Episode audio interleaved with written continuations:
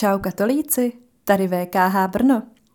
Týden nám uběhl jako voda a my jsme tu již s druhým podcastem, u kterého si povíme, co chystáme a také se zasmějeme a se zamyšlením se naladíme do nového týdne.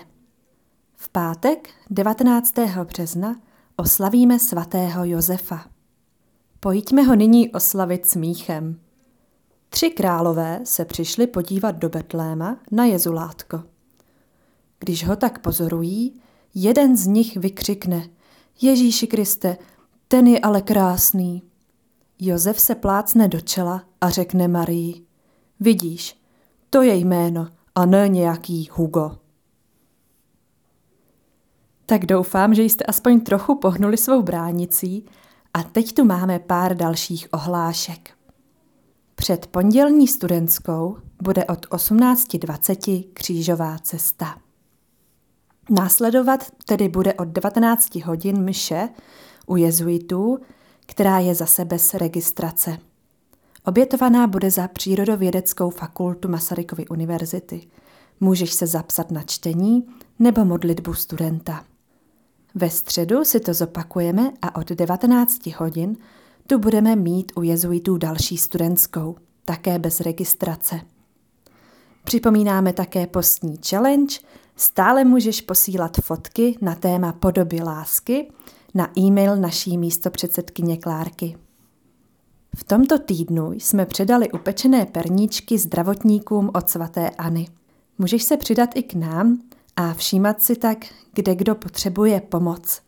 Můžeš třeba doučovat děti nebo rozdávat úsměv.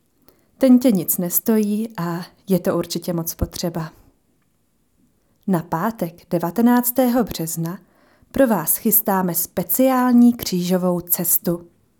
Bude to formou podcastu, tedy audia, které si budete moci stáhnout do svého mobilu a se sluchátky v uších se tak budete moci vydat do svého blízkého okolí a společně s námi se pomodlit křížovou cestu. Teď si pojďme poslechnout zamyšlení na týden od našeho studentského kaplana otce Ladislava. V postní době se, milí přátelé, spolu s mnohými z vás tradičně modlíme takzvané křížové cesty. U nich si připomínáme některé momenty Ježíšova utrpení. Jedním z nich je setkání, které není zaznamenáno v evangelích, ale k němuž opravdu dojít mohlo. Žena jménem Veronika podává Ježíšovi roušku. Myšleno roušku k otření tváře, nikoliv k zakrytí dýchacích cest. Nebála se konfliktu s vojáky, ani nelibosti davu. Odměnou je její otisk Ježíšovy tváře. Z ničeho nevyplývá, že byla Veronika Ježíšovou příznivkyní.